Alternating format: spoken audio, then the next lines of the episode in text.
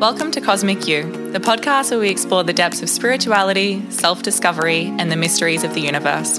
I'm Holly. And I'm Brea. Through our journey, we've discovered that the universe is a reflection of our inner selves, and by exploring the cosmos, we can discover new insights which guide us to unlock our true potential. Each week, we'll be diving into a new topic related to spirituality, inviting guests along the way who are experts and thought leaders in their field to join us to share their unique insights and perspectives. Through our conversations, we hope to inspire you to discover the sacred within yourself and the world around you. We are so excited to embark on this journey with you. Welcome to Cosmic You.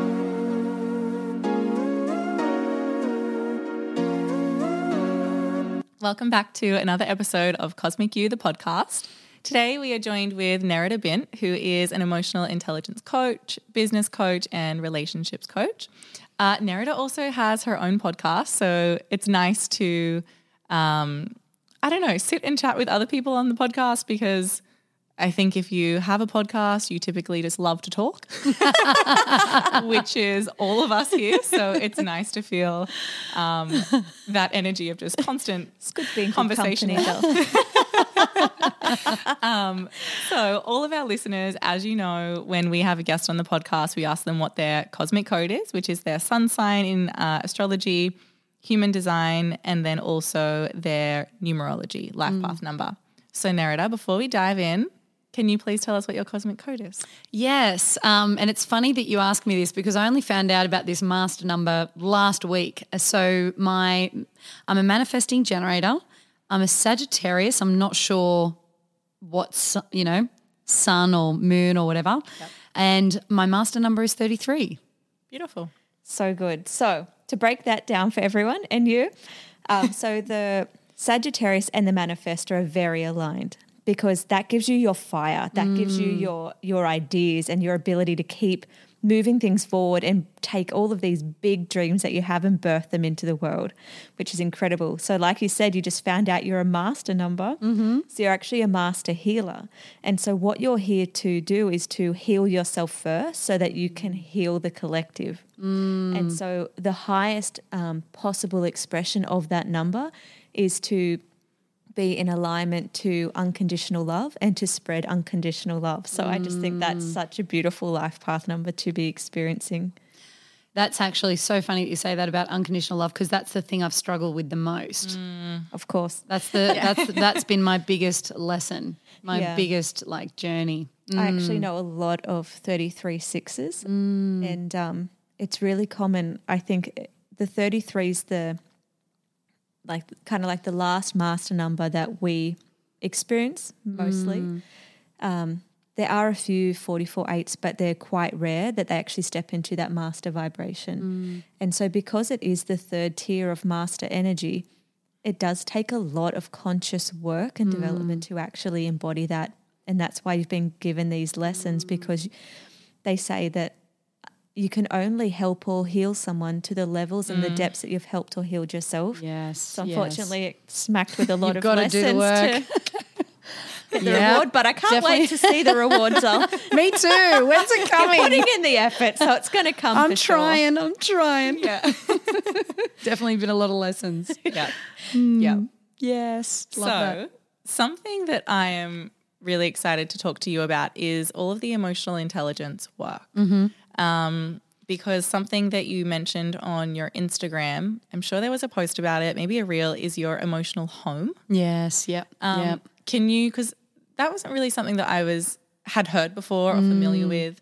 Um, so could you talk a little bit about first what emotional intelligence is, uh, and then what the emotional home is as well? Yes, yep. It's one of my favorite topics to talk about and something that I really struggled with for such a long time. I was raised um, by what I would now call two very emotionally immature parents. And so I lived that way for a long time until, you know, relationships kept breaking down. Um, I, I experienced a lot of conflict in my life. And, you know, I finally sort of had to look at myself and ask myself, why is it that I'm experiencing so much challenge with other people? And then I started understanding my own emotional intelligence was quite low. So, the way I view emotional intelligence is sort of broken up by six different components. You've got your emotional attunement, which is tuning in and just actually getting very clear on what emotion you're actually experiencing. And this skill is with ourselves as well as with another person. So, what I used to really struggle with was if I was with somebody and I was upsetting them or triggering them or you know bringing something up in them I was completely unaware. You know, I would be with, I might be in a group and other people would sense that someone might be feeling a reaction to something I was saying and I would be completely oblivious. Wow. So that was the first um, sort of, you know, part for me to really get clear on that. So, mm.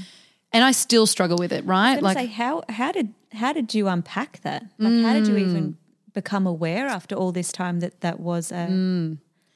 A I guess, a person, I don't know what you. Well, it was it was um, actually a lot of hindsight. So it was really interesting. Um, about four years ago, at the beginning of the pandemic, mm. I went through. So I used to own a couple of women's only gyms, and around the time that the gyms were closed down, I actually went through a breakup as well with a partner that I thought I was going to marry and have kids with, and um, you know, so I went through this breakup gym's closed. My accountant said to me, I think you're going to go bankrupt because this was before we knew we were going getting any assistance. And then I was living in an apartment by myself and it was locked down. You couldn't see anybody. So I was alone for a lot of time. And it was really interesting um, because I, you know, it was the first time I think in my life that I really, really took a, a hard look at myself and I was sort of trying to understand why, you know, I, I couldn't get a relationship to work. And, you know, at the time, my ex said to me, the one thing that he would say was, I feel like I'm not good enough for you. And at that time, I thought he meant I was too good for him. Mm. Now, fast forward a couple of months, uh, that sort of sat with me and I was very confused about it. I was I was sort of confused because I thought, well, if you think I'm so amazing, why do you not want to be with me? But then I was and I remember catching up with some friends at a barbecue and I remember talking to this couple that I'd known for years and he used to be a bit of a ladies' man. He really was good looking and he, he could have any woman he, he wanted. And then he, he found my friend and fell in love with her and committed to her. And I said to him, What is it about this woman that, you know, made you want to pick her? Because I became fascinated with why do men pick certain women? Like, what is it about, you know, what, what creates that connection?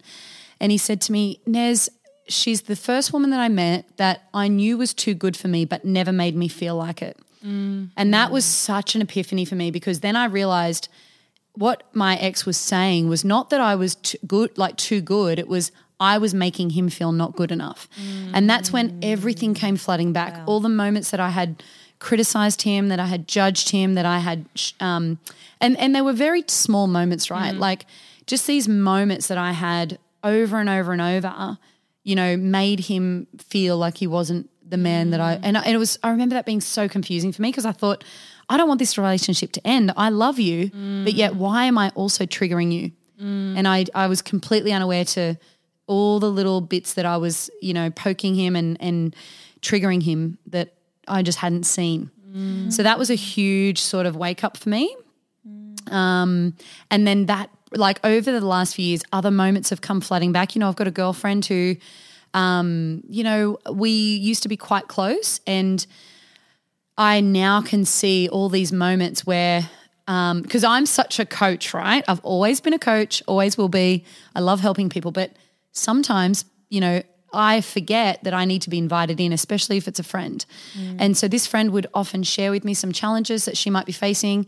And without being asked for my opinion or for advice, I would just give it. Mm. And I had no idea that, like, I, I, started to piece together, we would spend time together and then I, she would sort of disappear for a little while and she would be offline. And because she obviously didn't feel safe to share this with me, that she was feeling so triggered, you know, mm. I was actually sabotaging that relationship because – I was triggering her not good enough wound within herself.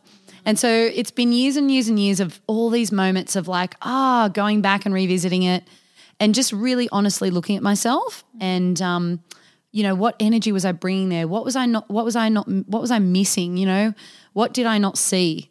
And just really being so accountable to that without shaming myself because mm. I am someone who lives with a lot of I, I I've had to really work hard to heal my shame. And I think when you do heal your shame that's when you are able to look at yourself. Mm. So now I can see that for those years I couldn't look at myself because I I had such a poor relationship to my shame. Mm. I was so afraid of it. So it's been years and years of like sort of going back and having these moments of like oh wow I can see that in a totally different lens now mm. There really is just so much power in contemplation. isn't Yes, yes, yeah. It, it just Huge.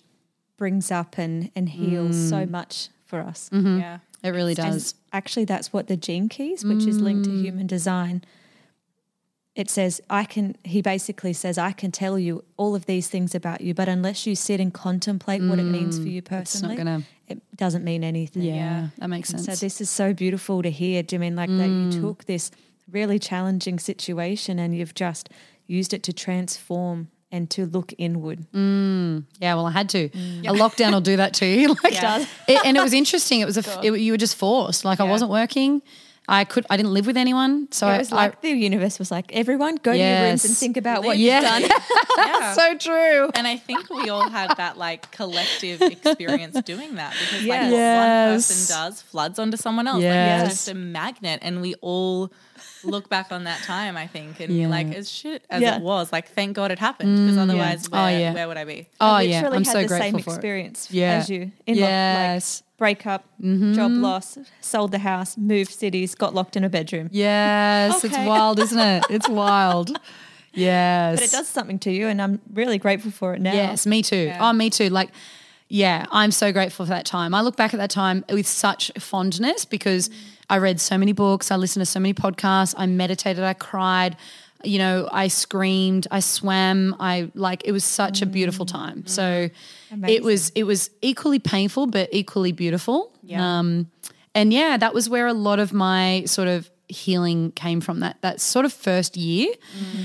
And um, so that's when I started to become aware of this emotional home. So Tony Robbins f- first coined this term, and it's and, and I really in all the work that I do, it's just it's uncanny. But um, when we understand, most of us have an emotional home. So there's sort of three to five emotions that when we feel st- like when we come up against conflict or misunderstanding or when we feel stuck, they're usually the same emotions. They might be triggered by different people, different circumstances, but they're usually the same go to. And so for me, what my emotional home was rejection, shame, confusion, sadness, and loneliness. And for such a long time, you know, like I I've shared with you guys before, I, I, f- I really felt inherently broken. Like I, I really, really, I felt like there was something deeply wrong with me and that I didn't belong here. I, I actually got to a point where I really believed that most people, like people would be better off that I wasn't here. And, um, you know, and I it was it was such a hard like I felt so lost for so long that when I first understood this concept, it brought me so much healing because it helped me to understand that my my, my first seven years of being on this planet, being around the caretakers that I was around and the experiences that I had with them, that's the imprint that I took on. So my father is one of three boys. He's hearing impaired. He was sent to a boarding school at the age of three and he was abused at that school and he was in a lot of pain and a lot of trauma. And then he married my mother who already had me. I, I didn't know this until I was 21. And then they had two children. And so I grew up thinking I was a part of the family, but yet we were very poor. And I think my father, deep down, really resented the fact that he had to raise me, um, you know, as well as the other two. So, in a very secretive way, he really imp- passed on a lot of his trauma to me. He called me the black sheep.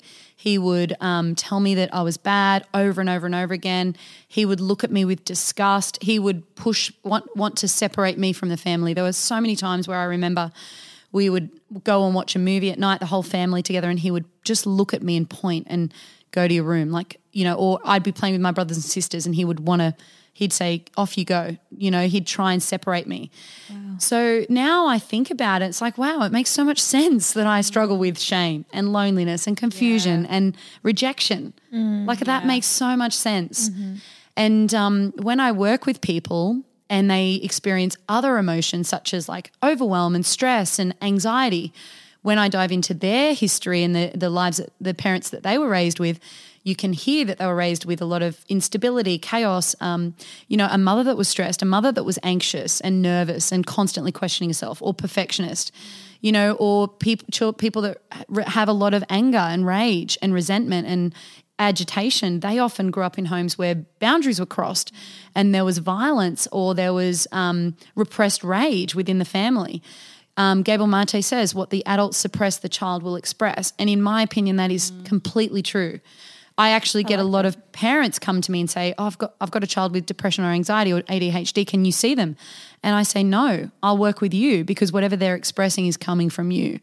Mm. And um, I'm yet to be proven wrong on this. Like every single client that comes to work with me, you can almost always like their their emotions are the same. Those default emotions. Like mm. I will I still experience anger, I still experience fear, but my default is and so now that I know that about myself, like it's really funny, right? You could criticize my work. You could criticize the way I look. You could, you know, like I could have everything taken away and be fearful about the future. None of those things will trigger me as much as if I saw you on the street and you looked away and pretended not to see me, mm. or if you looked at me with disgust, like there was something really wrong with me, or if mm. you excluded me from a group. You know, I didn't even know this. Like, obviously, La Somme, I'm sure you're familiar, we were all about community and inclusivity and, and connection. And it wasn't until I was interviewed by a journalist about five years into my journey in business, and she was asking me all these questions about my childhood, and I was sort of like, you know, I was sort of surprised, but I went with it and she pointed out the connection between my need for belonging in my family, mm. me creating a gym that was all about belonging, and my jaw hit the floor. Yeah. I was like, wow, I hadn't even picked up on that. So, if any of those things are the most painful things you can do to me. And so now I'm so gentle on myself as I go through that because now I'm like, I, I'm able to really be with myself and just be kind to myself because it's like, wow, there's this little Nez that was like four, five, six, seven, eight, nine years old that's being triggered right now. Like that memory of being ostracized, being told I was bad, being shamed, being ridiculed, being rejected. That's that pain being triggered. Mm. And I think when you help people to understand that those default emotions, then they can sort of go, wow, okay, well, now I can start to move through them. Mm. So now the, the emotions that I really focus on cultivating are things like acceptance, mm. clarity. I need to have clarity. Um, you know, shame, like really, you know, deeply loving myself. Um, you know, sadness, like really focusing on bringing joy. But also, like when I'm going through that emotional home, I, I let myself feel it. I let myself process it, and it's nowhere near as painful as it used to be. Um, so that work I find really empowering. And then once we kind of can be with that emotional home, we can move into emotional regulation. So that's actually letting ourselves be with the emotion, express it, move with it, create some safety within our bodies, movement, touch, sound, breath. Um, and then we move into emotional safety, which is with another person and with ourselves, like not having to run from that moment, escape it, avoid it, numb it, distract it, but also being able to cultivate that with another human being. I think that in today's society, whenever we see somebody else express an emotion that we're not comfortable with, we naturally feel inclined to move them out of it, whether it's telling them it's okay or giving them advice or telling them not to cry or telling them they shouldn't feel that way, minimizing it, mm. just actually witnessing it and actually letting your, like, noticing what it's bringing up in you, letting mm. them have their experience. And this is hardest to do in relationship, right? Because mm. we take things so personally. And it's so funny because you know, I used to hear all this stuff about relationship and how not to take things so personally. And I think, but what? I don't understand that. Like, the person's upset with you and it's like no that, you know often when we're going through these things it's it's actually your childhood sort of wounds that you're playing out. And it's just so fascinating. I've i've actually healed so much through coaching other people and watching them go through their sort of emotional um, home and sort of going wow that's so interesting that that's triggered you. That would not bother me. But it's like now i know your history. I understand why it triggers you. Also too like on the other side of that for me because I have that deep understanding that everyone's going like reacting like this because of this. Yeah. I find it really hard to cut people out or like to break up with people yeah. or anything because I'm like, mm. oh, shivers, like that must be really hard to be holding right now because mm. I know about your mm. childhood and that was really rough and mm. it's okay. Like they didn't love you, but I will. Yeah. mm, yes. And I really had to catch myself and realize okay, just because you can see it Mm. Doesn't mean you have to stick around mm. for their whole journey. Mm. Yeah. Because yeah, Well, it's it's it's my coach said to me once, "Do you want a partner or do you want a client?" That's so mm. true. Like like I don't want to coach somebody. I, I but there's also a part of you know when I think about it, right? There's always something within you, a need within you that's getting met by being with a partner who's you know not able to show up for you the way that you want them to, mm-hmm. and that's a hard question to look at for yourself because I've been in that part. I've been in that loop. space many times, and um, yeah, having to break that pattern has been really challenging for me. So, yeah, I get it. I get it. Like that empathy and that compassion, but you know, that also comes with you actually asking yourself, what do I really want and what do I really need in a relationship and can I hold out and in faith and hope and trust that that is available to me? You know, we have to trust that that's there and that's and I've seen it every evolution, you know, I it's so interesting because I da- I'm in the dating space and watching as I've moved through my own emotional intelligence, every man that I've dated, you know, in front of me has been an evolved version of where I'm at. yes, It's just It's amazing, amazing. isn't it? It's so amazing. What I've been manif- what I've been really working on the last like 6 months, 12 months is that emotional intelligence, like really really wanting someone to meet me there. Um and and you know, at first it was sort of emotional connection. It was sort of just a very surface level uh, idea of this sort of work. And then it moved into more sort of um you know, emotional intelligence, like really, really masculine, feminine dynamics, understanding that. And then now it's interesting because what I've not ever done is I haven't gotten clear. Like I manif- the last guy I dated was completely everything that I wanted, like emotionally intelligent, understood masculine, fem- feminine dynamics to a T. You know, wanted to live a life out on a property. You know, had similar values. But do you know the one thing that was missing that I had actually never gotten clear on about myself? he could not choose me. He could he and he was saying all these reflections to me that I had been imagining and wanting from him. Mm. But not once did I ever say to myself, I want someone who chooses me. I want mm. someone who says to me, Nerida, you're the one, you're the person, mm. you're the one I want to be with, you're the woman I want to marry, you're the one I want to have kids with. I want to to look after you. I want to make you happy. Mm. And it's so funny because everything else I've been imagining has mm-hmm. come to fruition. I've had plenty of men say to me, I used to sit there and imagine, I'm not even kidding you. I, re- I remember sitting there imagining, like, I just want, because this is so embarrassing. I've never said this on air before. But when I, when I went through that year, 2020, I remember being so heartbroken and so desperate for like anything that I was Googling what is it that men look for in a partner, in a in a wife? Like I just didn't even understand it. And the f- common thing was emotional connection. So I was like, what does that even mean? This is how my whole path started. I was like, what does emotional connection even mean? So that's when I started doing all this work, understanding myself, my emotions. And the very first guy I dated after that, do you know what he said to me? I think it was like the second or third time we slept together. He said, Nerida, I have never, I feel so emotionally connected to you. stop. I'm not even kidding. This You're shit, like I've done it. this kid, this stuff happens Hello, to me. husband. Uh, it's stuff happens to me over and over and over. Like I'll manifest, I'll imagine I want someone to tell me I'm amazing, or I want someone to tell me that I just understand them, or I want someone to tell me that they've never met anyone like me. I've all these things, and I've had plenty of men say it, but not once. And I've only just uh, gotten, I've only just had this epiphany the last three months. Have not once have I ever been brave enough to actually say, call in, I want a man who chooses me, who wants to marry me, who wants to have my babies, who wants to build a life with me. Mm. Hence why that's never happened. Yeah. So it's so fascinating. They that, right? They're like, be careful what you put on your list. Yes. it's going to come to you. Yes. And if you like, I don't know, manifest a car mm. for three thousand dollars, Yeah, it's going to make sure that you manifest it that it can still run. Yes, so true, isn't it? Yeah. It's just crazy. And so it's been so exciting to watch this journey and as each person I just I'm really just there witnessing who comes through and and mm. the dance that plays out and you know I'm that that for me is my core wound. Like my core wound is am I lovable? Like am I worthy of love? Mm. I don't have that unworthiness wound. I don't really have like I so many other things I don't struggle with, but that deep core belief that am I lovable?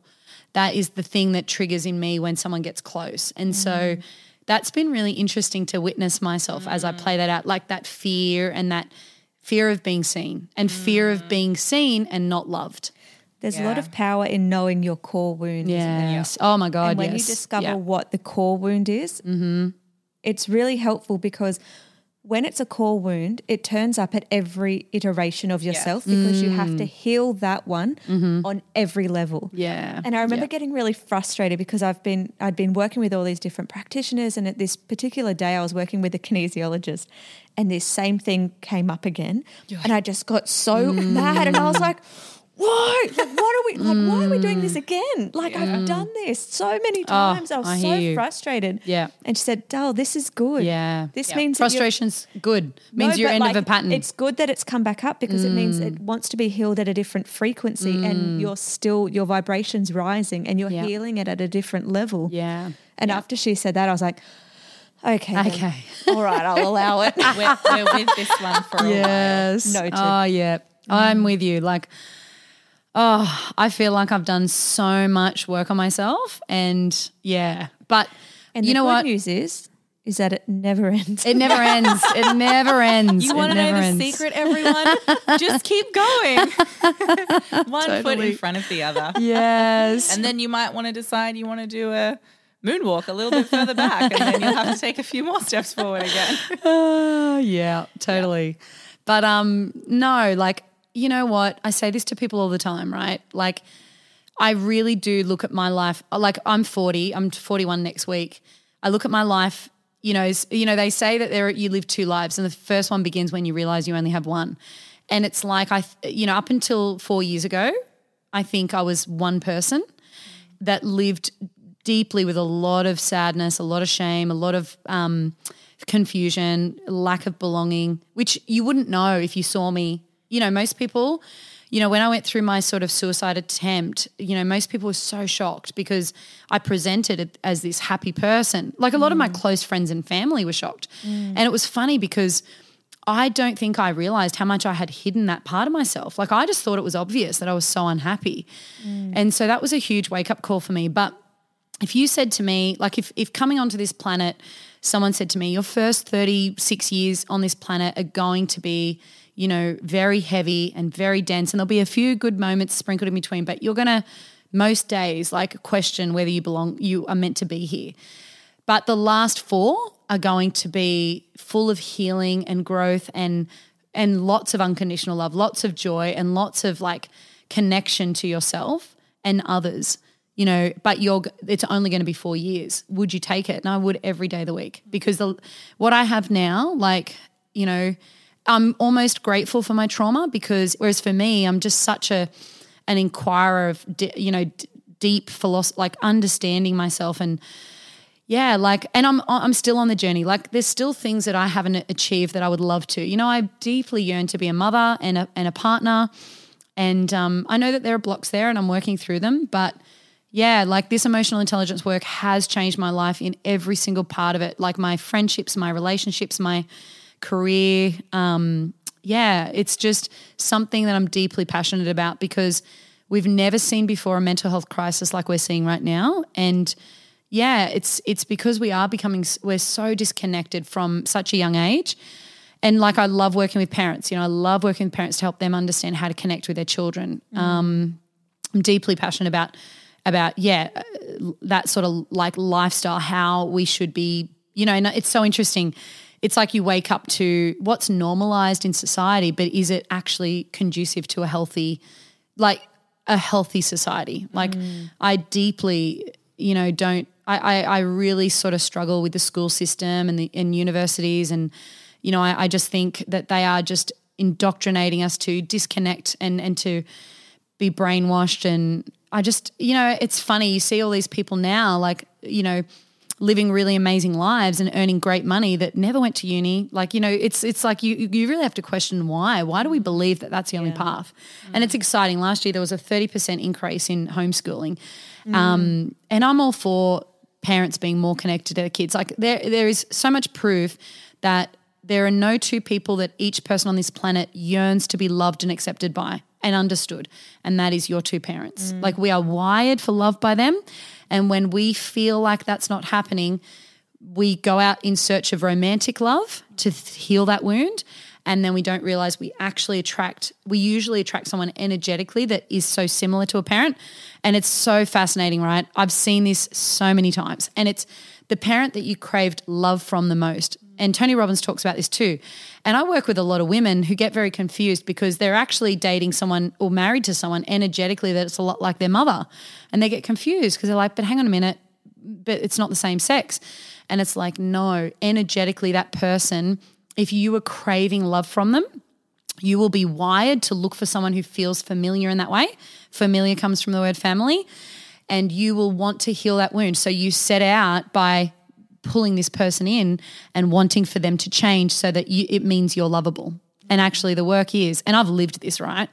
I've, uh, the men I attract now are light years from who I used to attract, but I did used to very much attract that that sort of standoffish, neglectful, and and contemptuous. Like if he would become angry, it would be contempt, and that was exactly what my father did. Whereas you know I've got friends who attract men that cheat on them over and over and over. They've got a trust wound. But yet I've never had anyone cheat on me. And it's so mm. interesting. And it's like, wow, that your your father actually cheated on your mother. Mm. It's just you can't deny it. It's just so like there might be the exception, but um from what I've seen, it's it's yeah, it, the pattern is just so strong. Mm. And I think that's where it just everything comes back to, you know, life is a mirror for us, and how can we just keep using moments in our life to to go inward? Because kind of like it was for you, like in the pandemic, like you had to reflect and contemplate. And I think the greatest study we can ever do in life is self study, because yeah, if we're not powerful. studying self, then we're really truly not understanding anything yeah. because we can't learn anything like reading a book or whatever it Mm. We can't learn about that thing if we don't know kind of like what you said before, Brea, like how it actually applies to us. Because then it's Mm. us that goes and lives and shows up in the world and like will attract things into our life consciously or unconsciously. Mm. Um, we get super clear on our manifestation list and then like miss one key factor. and we're like, oops. totally. Um, there's a part in human design that is, I don't know this very well. I think you'll probably know it more than I do, is how you are specific in your manifesting. Yeah. Yeah. So there's two types. You're either a general manifester or a specific manifester. Mm. I think I'm a, I don't know. I feel like I'm general. I'm specific, which shocked me because I've always just like, oh, I'll just have a big vision. But then I realized through my design that I'm specific and I started focusing in and actually mm. going into the detail. And it's been ridiculous what I've been able to mm. bring in from that point. That's amazing. Yeah. So you oh, might be specific too. Yeah, maybe. Mm. Mm. But you've also got, she's a manifester archetype, ah. energy type. So actually, what you're here to do, which is exactly what you did with the gym, mm. is you're here to build the vision and hold that frequency for people to tap into. Yeah, yeah, You need a bunch of generators like Yes, me yeah. to work for you Yeah. to keep it going. yeah, And they just plug in yeah, yeah. to that vision. hold. Yeah, mm-hmm. that's exactly what happened with Lasom. My, my my main manager, she was a generator, Yeah. and if it wasn't for her, it wouldn't have happened because you know I was great at the idea, but the execution terrible. So she was great at that, but yet we had a very similar value. Yeah. Mm-hmm. So we had very similar values and very similar vision. So yeah, that's interesting. Mm. It's so helpful knowing all of these. Yeah, just- so cool, isn't it? I was going to say, at what point did you realize in that business journey that mm. that's what she was doing for, like, I mean, is Yeah. it now because you know what human design is when you look back? Well, like, ah. yeah. So it was funny. She kind of popped into the gym and we'd talked about her working with me. And then I wanted to open the second site, and I kept thinking I needed to open that first and then bring her on so I could afford to pay her. But then I realized that was just taking forever. So I just knew I had to just take the risk. So I brought her on, and then three months later, we had Maitland. And it was just funny because we knew that we worked well together, and we we used to joke about it. Like I used to joke about how I'm I'm not the boss, she's the boss. You know, go and talk to her. But it wasn't until yeah, probably twelve months ago when we started exploring human design, where I was, and we realized, oh wow, that's why we worked well, so well together. But um, yeah, we definitely yeah, it wouldn't have happened without her for sure. Mm. And I think like that just shows like if you're aligned to something that's purposeful for you, mm. the right things will kind of show up anyway. Yes, yes, oh yes, I'm a big believer of that. Mm.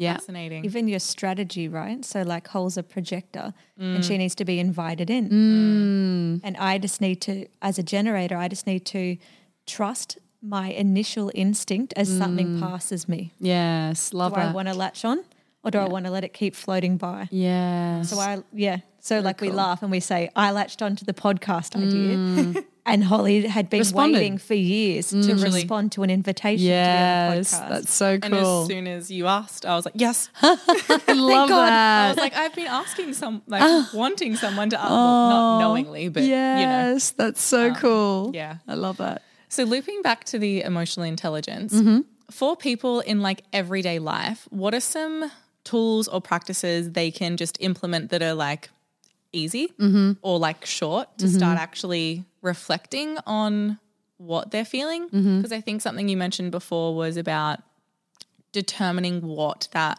emotion actually is. And I Mm-hmm. think sometimes there's a great um, Brene Brown, that book she has, I think it's called Atlas of the Heart. Mm. And it has all these different emotions in there and she actually explains them. And it's like sometimes I think we get a bit confused about which emotion we're feeling. Like we Mm. might feel angry, but actually we're not angry. Yeah. We feel hurt or Yeah. rejected or, you know, whatever it might be. Yeah. So, what would you give advice for people listening on how to just start interfacing with Mm. that? Yeah, it's a great question. Um, and one of the first things I try and get my clients to do is to start literally observing and journaling down the emotions that they are feeling when they're triggered. And, and starting to locate like where that f- comes up for them in the body. So spending time feeling where it feels in the body. And it's really interesting. Most people will have the same sort of reaction, like the same everyone's different, but where they feel it usually is the same. Um, and then I tend to, I, I really am a huge fan of reparenting. So asking people to connect back to when was a time in your childhood that you remember feeling this same emotion or where are you reminded of this same sort of circumstance and so for me obviously you know that moment of rejection like that's the biggest core wound i've had to really work through is going back and just so many moments of my father you know sort of playing that out with me and then what i'll have them do is first off just observe themselves like sort of zoom out and sort of just uh, go back to that memory and spend time like visualizing it, like watching yourself in that moment at that age when you're experiencing that emotion. And then take them through a process where you come in as an adult and you actually show up um, and come in and, and be the adult that they needed in that moment. What would you have needed someone to say to you? What is it that you wanted someone to do for you? What is it that you needed to be taken care of? And so for me, it's always my current self coming in and giving me a hug and picking me up, telling me that it's not okay to treat me like this, that it's not okay for any adult to treat a child like this, and there's nothing wrong with me. I'm not broken, mm. and I'm here to keep you safe. And then mm. I pick me up, give me a big hug, and then I take, I go and literally visualize myself walking her out and putting her in my car and then driving her to my house where I live right now and walking her through. I know it's so emotional. Bringing her in and showing her like around the home, like, look at what you've achieved, look at where you mm. live, look at what you've done, look at who you are. And just doing that over and over and over again with every single memory that pops up. I've had to do that several times with one memory. There is one really painful memory that I remember experiencing and I've had to go back to that maybe 15 times and sit with myself and process that grief and that fear that was coming up in that moment and that confusion as to why I was being treated that way. Um, and you know, it's interesting because people like, you know, it's it's it's interesting to see uh, like a lot of people contemplate should you keep going back to the past? But for me personally that's been really healing. Like going back and actually just showing up as that adult that i needed um, has really helped me to detach my worthiness from how i was treated because for such a long time i you know assumed there was something wrong with me and that's why my father treated me that way. And now as an adult i can see that it's actually not about me it's about mm. him and his pain. But you know when you're young you you don't like yeah don't we know that. we don't know that. Like we think when we're not given that love or that presence that there's something wrong with us. Mm. So that has been really healing for me. Mm. And and another thing is one thing that I see so many people struggle with is they are, they speak so awfully, like so unkindly th- to themselves. Like mm. the way we talk to ourselves is nowhere near the way we talk to other people. Mm. So, and that's why so many of us feel so stuck, right? W- what often alignment comes when what happens within happens without. So the way you're treating others is the same way you're treating yourself. And for such a long time, I thought I was a compassionate person. And I mean, I still struggle with this actually. But actually, I was quite judgmental and I was judgmental of myself. And so that naturally had to spill out to others. So the more I've been able to give myself compassion, give myself love, and, and for a long time, I didn't know how to do that. So I would listen to guided meditations. Sarah Blondin, have you heard of her? Oh my gosh, her meditations changed my life. She, they're, they're hauntingly beautiful, but they're so deep and, and, um, you know, just beautiful. And the way she, and she's so compassionate and so kind and so loving. And so for me, I had to listen to an external voice because I didn't have someone teach me that. I didn't have parents that taught me how to be kind to myself or gentle to myself. So I had to learn that from another voice. And that was honestly one of the biggest shifts for me. And it was so funny. I remember going to a retreat. I paid four and a half thousand dollars to go on this retreat for four days and it changed my life. It's the first time I think I've ever experienced complete unconditional love. Mm. And I remember sitting there laughing to myself, thinking, this is actually so simple. It's actually being nice to myself. And I remember thinking how f- ironic it was that I'd traveled to the Sunshine Coast, taken f- a week off work, and spent all this money just to learn I need to talk to myself more kindly.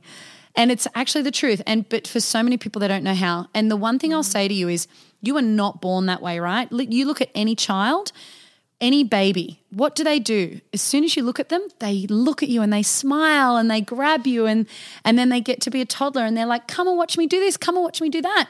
Come with me. Be with me. Mm. You know, play with me." We are born inherently worthy of love and and wholeness. And then what happens is we we take on these these moments of confusion and pain and then we start to make meaning out of them and and so many of my clients struggle because they struggle because they are adamant that a parent never spoke to them like that. But if a parent speaks to themselves unkindly that will still impact on you. Mm. It will still be your their voice that you will take on. I work with so many women that are perfectionists and but yet they were raised by women who told them that they loved them over and over and over but yet they were hypercritical of themselves. Yeah. so you will internalize that. You know, if, mm. if you're raised by a mother who's constantly talking about the way she looks, mm. guess what? Or if even if she's complimenting you on the way you look, mm. you're going to start to naturally attach your self worth to that. So I help people try to really understand that that voice is not your voice. Mm. That's a parent's voice, mm. and you need to learn to let go of that, and you need to create your own inner parent, your own inner voice. And I think there's a beautiful thing of when you start to heal that, you'll start to heal that for your parents as well. Yeah, Like yeah. it's just, Yeah. you know, and, you know, I think our parents were also doing the work that they could do to heal their parents Oh, as well. yes, Like it's yes, just this yeah. continuous, Yeah. like, yeah, you know, and I think that's the the beautiful thing about it all. And I think often when people go into these like um, parts of themselves that feel wounded from experiences of growing up or not being loved or receiving love or you know whatever it might be, I think what you find when you start to heal it is your relationship with your parent changes. totally, it's- totally. it's, really about. I mean, we're so powerful when we can just Mm. do the things and see the things. Um, yeah. Oh yeah, like I lived with so much anger towards my father for such a long time, and um, then I actually started to really like understand him and and try to understand his life. And I'll never forget it. Actually, this was only recent. This was only a couple of years ago, but my father like always worked you know and that was rare for a deaf person you know like it was really hard for deaf people to find work. And he worked for 35 years for BHP and he never took benefits or anything from Centrelink. Like he was a very proud man. And through the pandemic he really struggled because obviously deaf people rely so much on lip reading. So everyone mm. wearing masks was really challenging for him to communicate and connect and he was very fearful of the virus so he really went inward and so we had to get him set up with NDIS. Um, he had a few other challenges. So I went with him because an interpreter couldn't make it. And I remember sitting there and them asking, at the end of the interview, they had to ask um, a series of questions. And it was, you had to answer each question like um, rarely, um, sometimes, or always, sort of, you know, on a scale. Like, or it was like never, rarely, sometimes, always. And they were asking these questions, and I found it really hard because I was getting so emotional. But there were questions such as, like, I remember them asking him, like, you know, living in the world today, how often do you think people understand you? And when I interpreted that to him, he said, never. Um, how often do you think people um, connect? You feel connected to people? Never. And I was like, you know, that was such a healing moment for me because I really realized, like, that, you know, he was just a product of his trauma and he was doing the best that he could. Um, and yeah, it was just, I looked at him in a completely different way.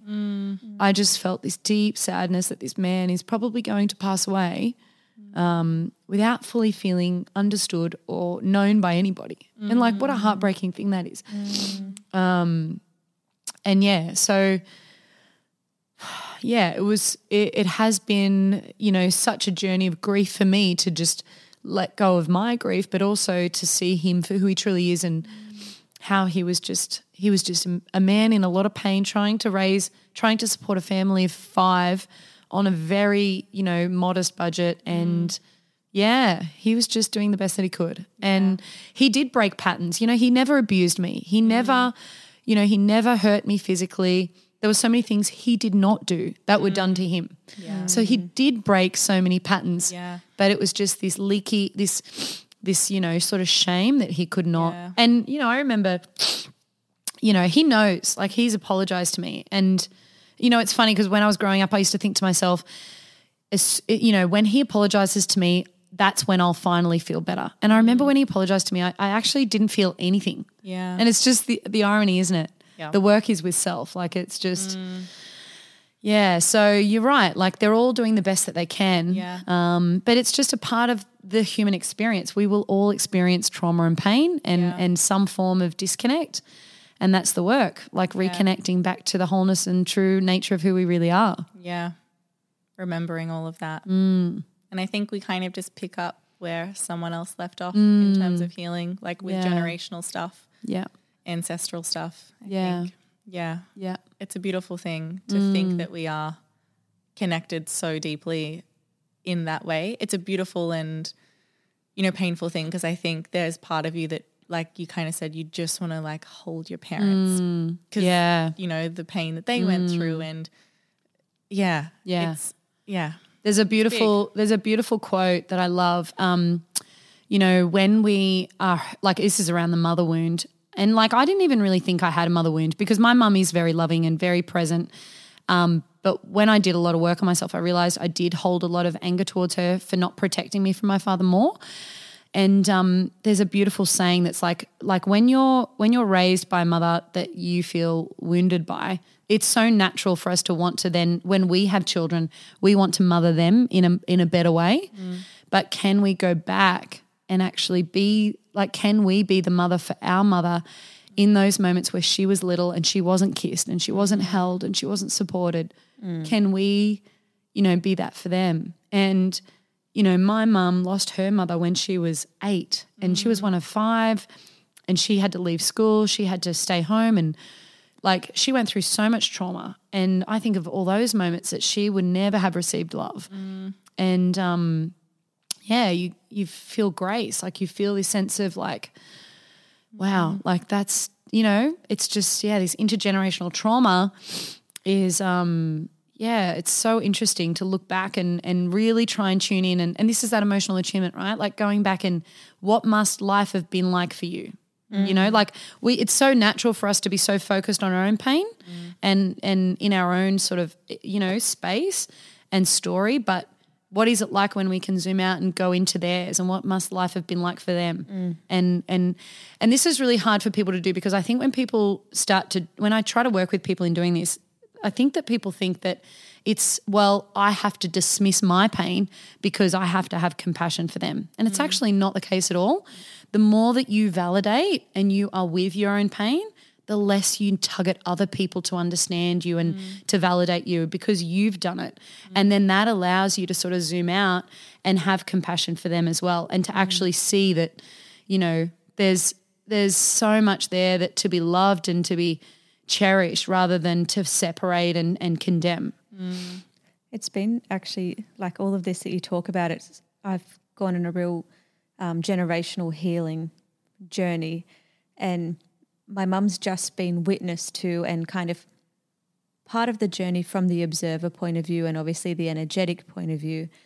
And it's been really beautiful um, just watching the unfolding of her and the softening of her because she had quite a similar, like, very traumatic life, very, very traumatic and hard life. And um, yeah, it's just been really beautiful to witness her evolve through witnessing and observing me. And, you know, I've done things like um, transformational breath work and um, a rebirthing breath work where I was birthed into the world in the way that I needed to, which healed me and my mum because we both almost passed away in my birth. And so even that, like my mine, my mum's, my grandma's, so on so on, all our um, core wound is um, abandonment. and so straight away, because I was taken from her to be kept alive, Yeah. that was triggered instantly. And so we've we've had so much healing just from that one session. Mm, wow. And so again, it's just looping back to understanding those core wounds yeah. because as soon as something has your awareness, Mm. that's when you hold the power. Yes. Yeah. Yeah. Mm. Yeah. Like I that agree. beautiful Ram Dass. I think it's Ram Dass quote. We're all just walking each other I home. know. We really are, aren't we? Like, Oh, that's we really are. I mean, that's just what we're Yeah. all here to do. Yeah, yeah.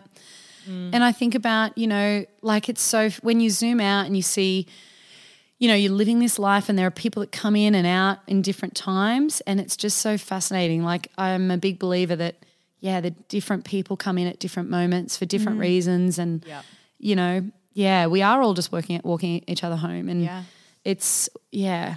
And yeah. thank God we need each other. yes, we really do. We can't do it on our own. Oh my gosh, definitely not. And uh, yeah. I definitely not. I'm so grateful for the people that, you know, you can have these conversations with and you can, you know, like I cannot even stand surface level chit chat. Like I can't do it. I'm just so like, oh, I'm the same now. I'm just like, let's go deep. Like, let's just go there. I mean, don't get me wrong, I love a bit of a laugh every now and then, but yeah, like I'm so grateful for people that are showing up and healing themselves and doing the work and going inward. And everyone's at their point when they're ready. Like I was Yeah, only there four years ago. Like, Yeah.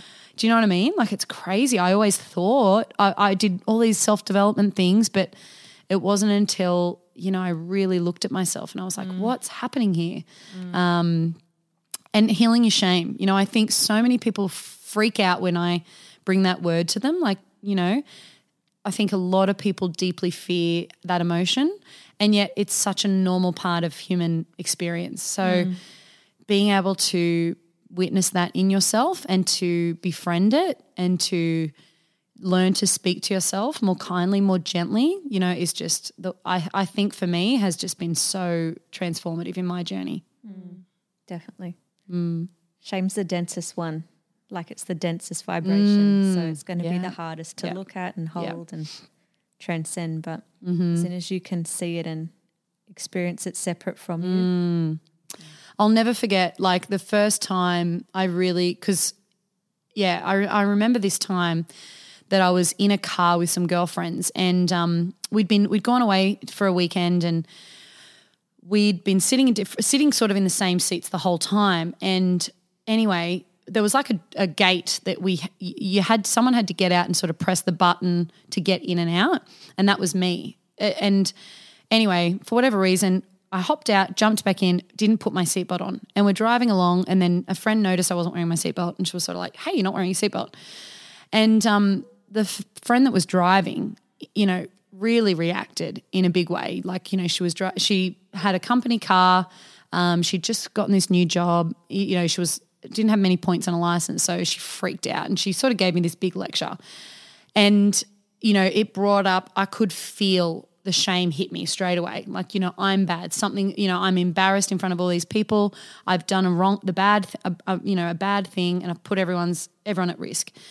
And um, I'll never forget, like, that was the first moment I really learned how to be with that emotion. Like, normally I would have just responded, and it would have just been this huge conflict. I would have just gone into fight. Mm. And I actually just paused and I just was like feeling into my body.